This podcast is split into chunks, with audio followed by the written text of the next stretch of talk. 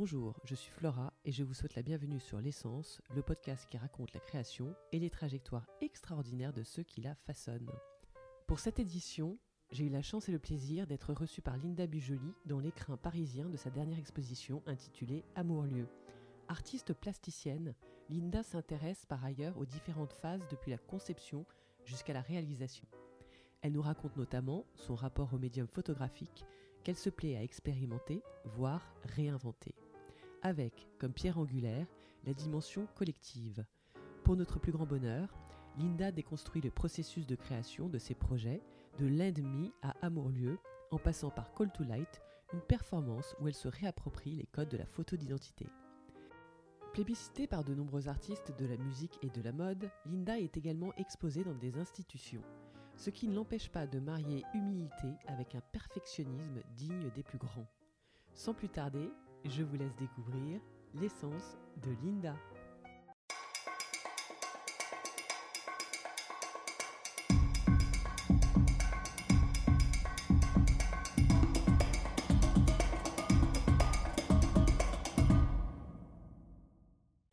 Bonjour Linda, merci de me recevoir. Est-ce que je peux parler du contexte euh, que tu me reçois euh, Non. Ouais, du, du coup, on est obligé d'être dans la chambre parce qu'il y, a des- il y a des travaux à côté euh, de là où est exposée ta dernière exposition qui s'appelle Amour-lieu. Tout à fait. Voilà, tu peux nous parler de la genèse un peu de, de ce que tu as essayé de, de vouloir faire avec cette euh, démarche? Mais déjà, dans le titre euh, Amour-lieu, est-ce que ça te renvoie euh, à quelque chose? Bah, au lieu, au lieu qui est exceptionnel, hein, on est au cœur du Marais, euh, c'est dans un hôtel particulier, c'est un hôtel particulier, hein, c'est ça? Oui, l'hôtel Voilà. de Talard. Voilà. Et l'amour, euh, ce sont des corps, euh, des corps qui sont euh, habillés avant toute voile. chose. Oui. L'amour, l'amour de soi, enfin, ça, ça, ça, ça renvoie au sujet humain. Voilà, Oui. Amour-lieu. Euh, c'est un couple de mots, mais je les ai Mm. imbriqués. Et euh, je me suis interrogée, en fait, sur la relation à l'autre, sur l'amour, sur l'écoute, euh, la réciprocité, euh, le respect, etc., etc. Donc finalement, euh, dans ma proposition, j'invente rien. Tout a déjà été dit. Mais l'idée, c'était de nous le rappeler. Euh, Et pour moi, en fait, l'amour, c'est de l'intersubjectivité pure. Que le lieu, c'est notre corps. Que l'être naît dans l'amour. Et euh, qu'on a besoin de recevoir de l'amour et d'en donner. Sinon, c'est un corps qui s'assèche, qui se vide. Pour toi, la création, c'est très simple. Tu me disais tout à l'heure. Oui, bah pour moi, la création, c'est. euh, parce qu'on est tous co-créateurs. Donc la création, euh, c'est la mise en forme d'une idée, Mhm. Tout simplement. tout simplement. Et euh, qu'est-ce qui t'a donné envie de créer? Parce que tu étais mannequin. Mhm. Est-ce que tu as été frustrée en te disant tu veux être de l'autre côté de l'appareil euh, Oui, certainement, il y a un peu de ça. hein? Oui. Non, il n'y a pas eu que ça, mais évidemment, c'est-à-dire que mon initiation, si tu veux, à l'image a été en tant qu'objet, sujet, où j'ai participé à la création euh, d'images. Mhm. Et puis à un moment donné, euh, à mon tour, j'ai eu envie euh, de proposer aussi des choses et de d'être à l'initiative euh, de la réalisation d'un visuel Mhm. et d'être derrière. Mais euh, voilà. D'accord, donc c'est venu d'un coup par une opportunité. Oui, bah, c'est toujours pareil. Je pense que quand on est euh, plus jeune, on teste beaucoup de médiums. euh, j'ai tenté de chanter. euh, Ah, quand même Ah oui, donc Oui, oui, mais- t'as toujours été très artiste dans la démarche. Oui, toute j'étais artiste, Ouais. mais surtout quand on est mannequin, euh, on euh, c'est un médium aussi artistique, donc le médium photographique a été la voie dans laquelle je me suis sentie le plus à ma place. Dans ton travail, tu parles de cette dimension collective et, et sensorielle. Euh, ma première exposition se nomme L'ennemi. Et euh, c'était autour euh, de la féminité, donc c'était un sorte de, de- de poème j'ai tenté par le médium de la photographie de provoquer chez le visiteur de réveiller en fait son imaginaire et de projeter dans ces nus qui étaient proposés, euh, euh, de compléter l'image avec son imaginaire. Donc là, c'était, j'allais le, le, le, le, toucher avec la vue. Louis, c'est parce que j'ai réalisé une sculpture musicale et j'ai invité le groupe R qui m'ont donc euh, composé le titre L'ennemi, donc était en fait la bande sonore de l'exposition et le toucher parce que j'ai réalisé donc une sculpture en alliage bronze et résine, donc on, touche la sculpture, mmh. et un livre-objet avec l'atelier du livre et d'art de l'estampe de l'imprimerie nationale, où j'ai travaillé avec euh, des maîtres d'art, avec des techniques anciennes euh, d'impression. Mmh. Euh, sur du velin de rive, une photographie réinterprétée par la phototypie, etc. etc. Euh, donc voilà, c'est en ça où elle était plurisensorielle. Oui, mais ce qu'il faut parler, c'est qu'à la base, dans, dans ton, ta démarche de création, et même j'ai l'impression dans, dans, ce que tu es profondément, c'est que tu, tu vis de cet échange avec l'autre, euh, tu t'intéresses à l'autre oui. Euh, profondément en fait. Oui, C'est un exercice très intéressant dans tes portraits de Call to Light Oui, oui, tout à fait. Mais dans les... en fait... Parce que dans tes, dans tes, dans tes œuvres, en fait, il y a quasiment systématiquement des, y a des corps, il y a des visages. Il y a de l'autre. Enfin, c'est l'autre, quoi. Oui, oui, oui, oui, non, mais alors pour répondre à ta question précédente euh, sur euh, cette dimension euh, collective, oui, ma première exposition, bah, elle était collective. Il y avait quand même 12 femmes photographiées. L'invitation du groupe R, euh, les artisans de l'atelier. Euh, donc, ok, quelqu'un est à l'initiative de l'idée, mais dans la réalisation mmh, mmh, mmh. Et, pour que ton idée prenne forme, c'est pas tout seul. Donc déjà la dimension euh, collective, elle est à la base pour moi de, de, tout. On ne crée pas seul. Donc ça c'est déjà le premier point. Ensuite, euh, après l'ennemi, euh, j'ai initié le projet Call to Light, où je me suis réapproprié en fait euh, les codes de la photo d'identité et en proposant des portraits individuels ou de portraits de famille au sens large. alors, alors j'explique pour ceux qui ne connaissent connaissent pas ce, travail, qui est, je pense, ton travail le plus iconique. Hein, euh, d'ailleurs, euh, je ne suis pas la seule à le dire, euh, qui est un espèce de vraiment studio hardcore en, boosté aux amphétamines. avec des couleurs, des lumières exceptionnelles, très colorées, voilà, où tu, tu nous vraiment, enfin, voilà, il faudra que tu nous expliques la démarche derrière, mais le rendu est, magnifique. Merci, merci, j'adore ce projet. Donc on se retrouve Call to Light, ce sont des portraits qui sont imagés par le prisme de la lumière avec un protocole où je me suis réapproprié en fait les codes de la photo d'identité. Et c'est devenu euh, finalement euh, une signature, une performance, portrait individuel, portrait de l'animal domestique, portrait de famille au sens large. C'est un projet euh, qui a 7 ans aujourd'hui. Et ce qui lui donne sa force et sa richesse, c'est le fait je continue à creuser le sillon de ce projet.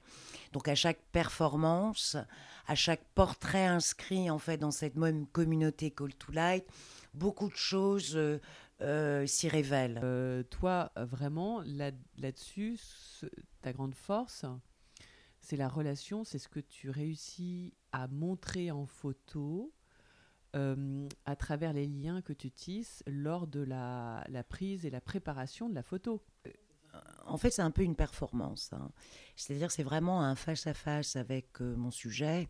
Mm. Euh, donc, effectivement, les codes de l'identité, eh bien, nous sommes identifiables par notre visage.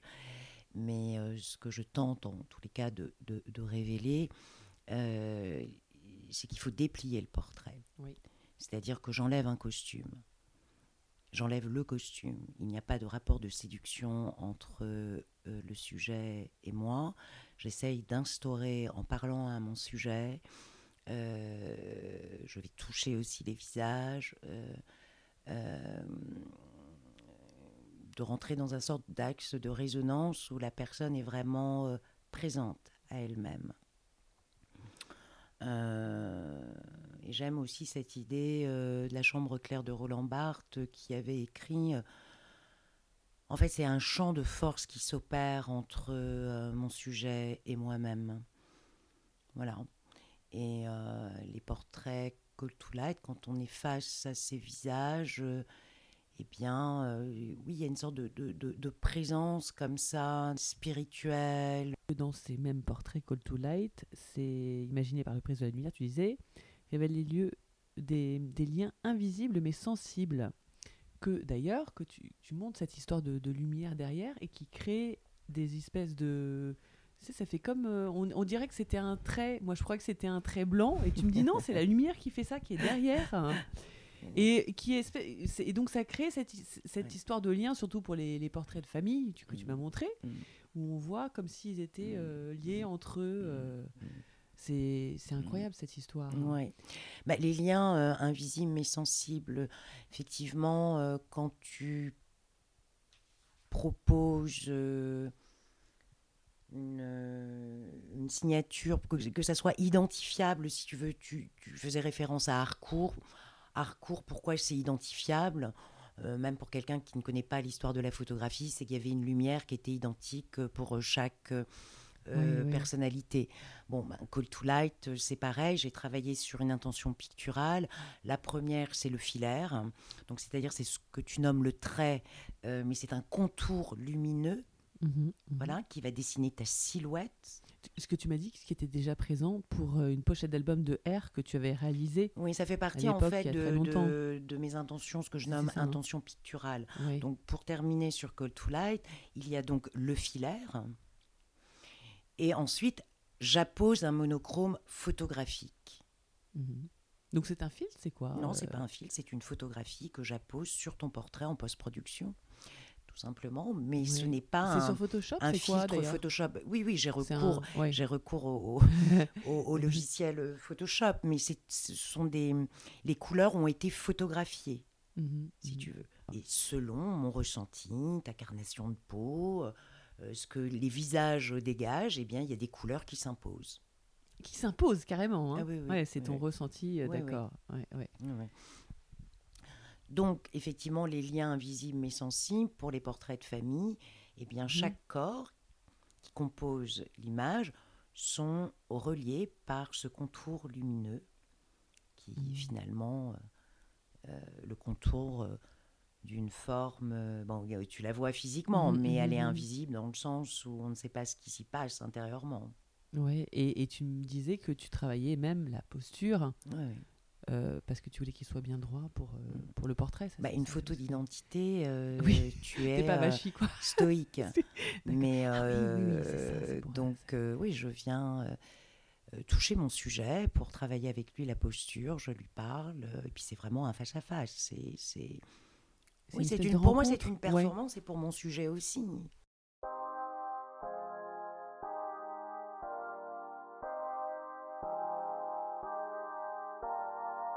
Alors, et moi, ce que j'aime beaucoup, c'est la définition de la pratique de la photo. Mmh.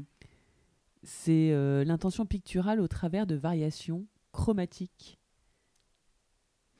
Ouais, ouais c'est très beau. Oui. Ah, euh, bon, on est souvent venu me poser la question euh, quel genre de photographie réalises-tu De parler de soi, de parler de, de, de, de son rapport au médium.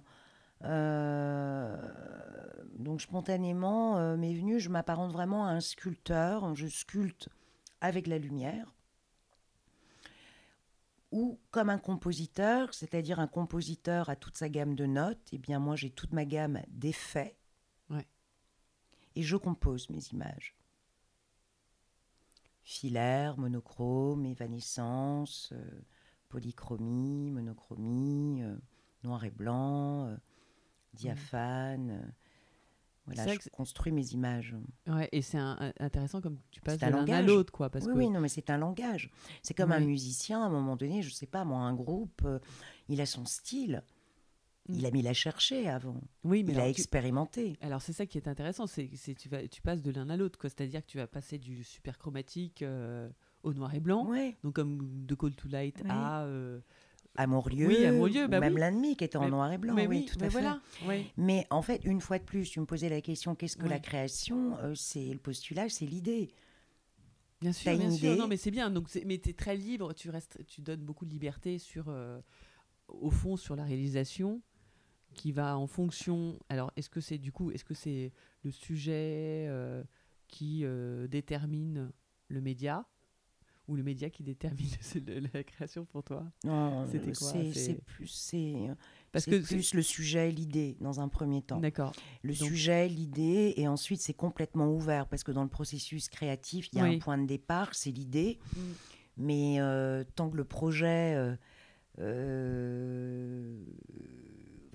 c'est comme aller sur un chemin, sur, un, sur une voie, et puis euh, on avance, et euh, ensuite, euh, bah, tu sais pas, ça va peut-être t'amener plus à gauche, plus à droite, et puis à un moment donné, bon, le, le projet, tu as terminé un cycle, pour toi, il te, semble abouti. Mm. donc il y a ce, cette idée de début et, et, et, de fin. Et de variation, peut-être déclinaison. Après, ben, après ça peut être des déclinaisons, évidemment, mais là, pour Call to Light, non. Call to Light, euh, euh, il y avait une idée autour du mhm. portrait. J'ai travaillé sur une intention picturale. C'est toi, mais ça part pas d'une idée où tu as quelqu'un qui t'a sollicité en disant est-ce que tu peux, tu peux prendre en photo, faire mon portrait Si, en fait, euh, l'idée, enfin la, la, genèse est partie de là. Beaucoup de mes amis me demandaient tu pourrais pas réaliser mon portrait, etc.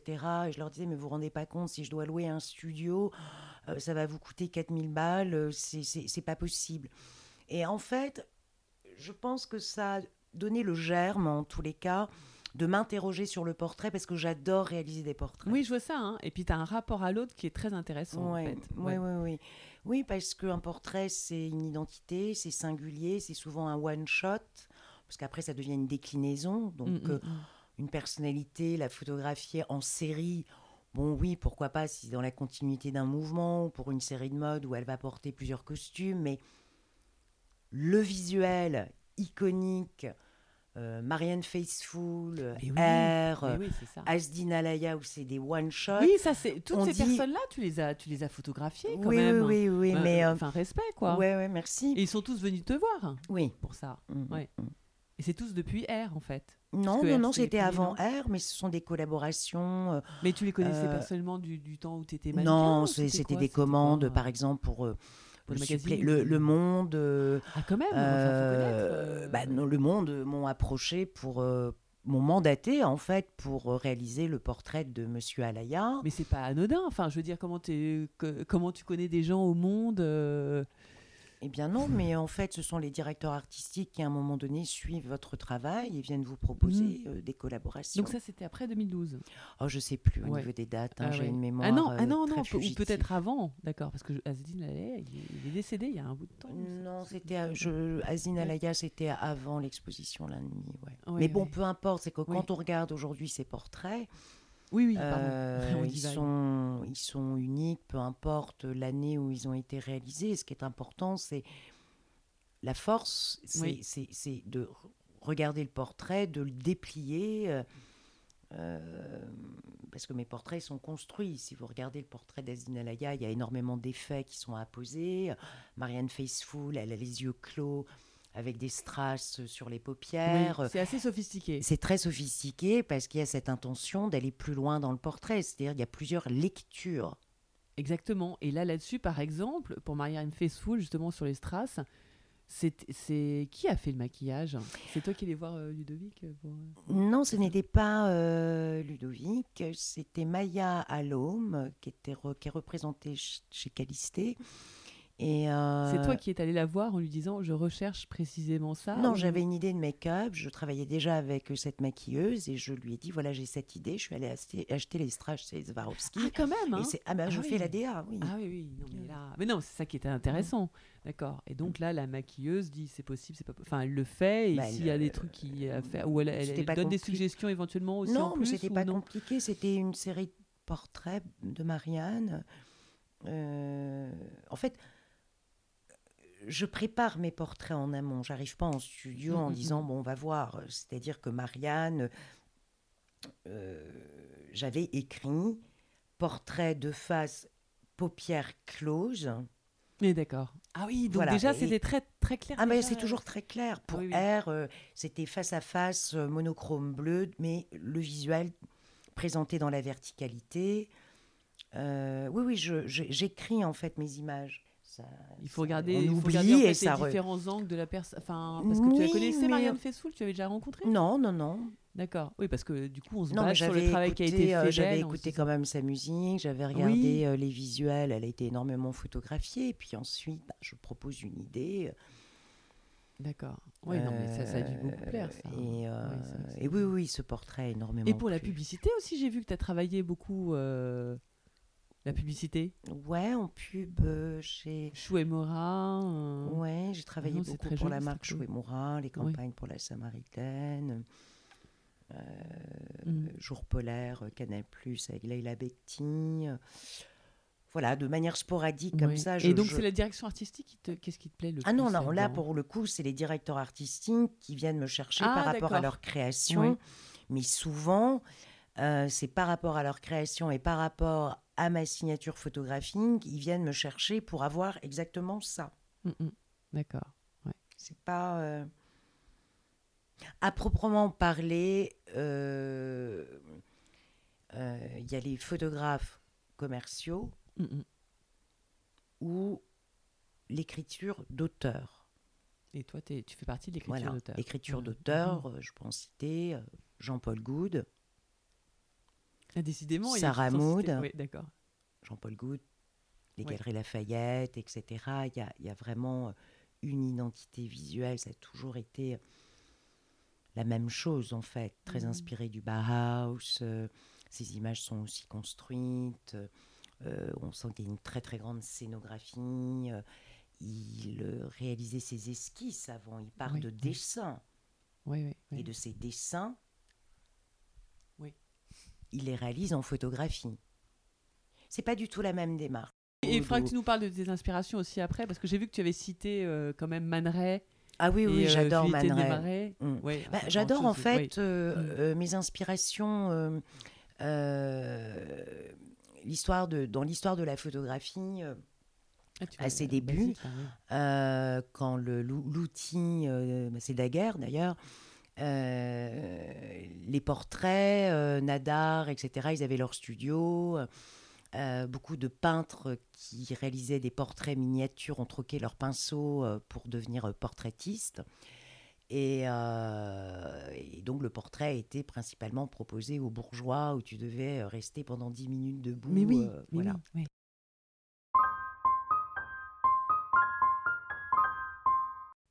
C'est fini pour cette première partie, mais il reste encore tant à découvrir. Je vous donne donc rendez-vous la semaine prochaine pour la deuxième partie.